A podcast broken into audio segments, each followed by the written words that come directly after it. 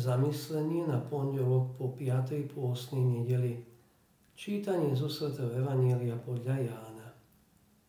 Ježiš odišiel na Olivovú horu, ale zavčas ráno sa vrátil do chrámu a všetok ľud sa hrnul k nemu. Sadol si a učil ich.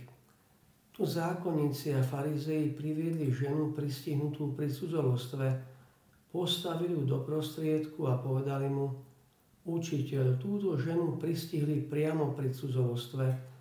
Môžiš nám v zákone nariadil takéto ženy ukameňovať. Čo povieš ty? Ale to hovorili, aby ho pokúšali a mohli ho obžalovať. Ježiš sa zohol a prstom písal po zemi. Ale keď sa ho neprestávali vypytovať, spriamil sa a povedal im, kto z vás je bez riechu, nech prvý hodí do nej kameň. A znova sa zohol a písal po zemi.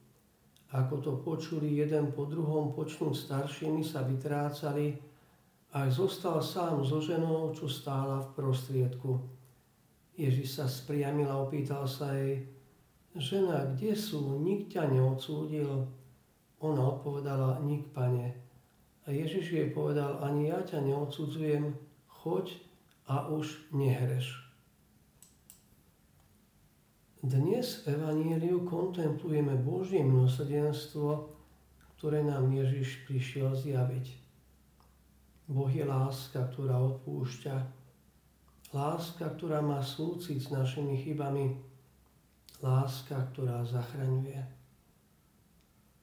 Učitelia Mojžišovho zákona a farizei priviedli k Ježišovi ženu a hovoria, učiteľ, túto ženu pristihli priamo pri cudzolostve, Mojžiš nám v zákone nariedil takéto ženy ukameňovať. Čo povieš ty? Evangelista Ján píše, že im ani tak nešlo o porušenie Mojžišovho zákona, ako skôr o to, aby Ježiša pokúšali a mohli ho obžalovať. Pripravili mu pásu.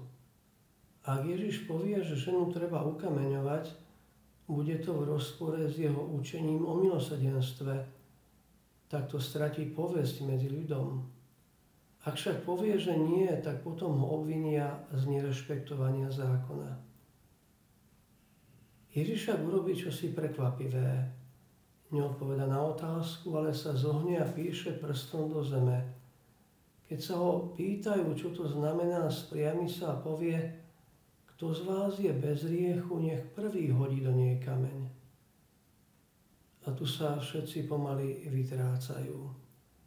Ježiš nakoniec hovorí žene, žena, nik ťa neodsúdil, nik, pane. Hovorí jej, ani ja ťa neodsudzujem, choď a už nehreš. Ako máme chápať tento čin Ježiša? Znamená to, že Ježiš schvaľuje cudzolostvo? To vôbec nie. Ježiš odpúšťa a zároveň prináša požiadavku už nehreš. Okrem toho vidí aj v žene zárodok pokánie a potenciál na obrátenie.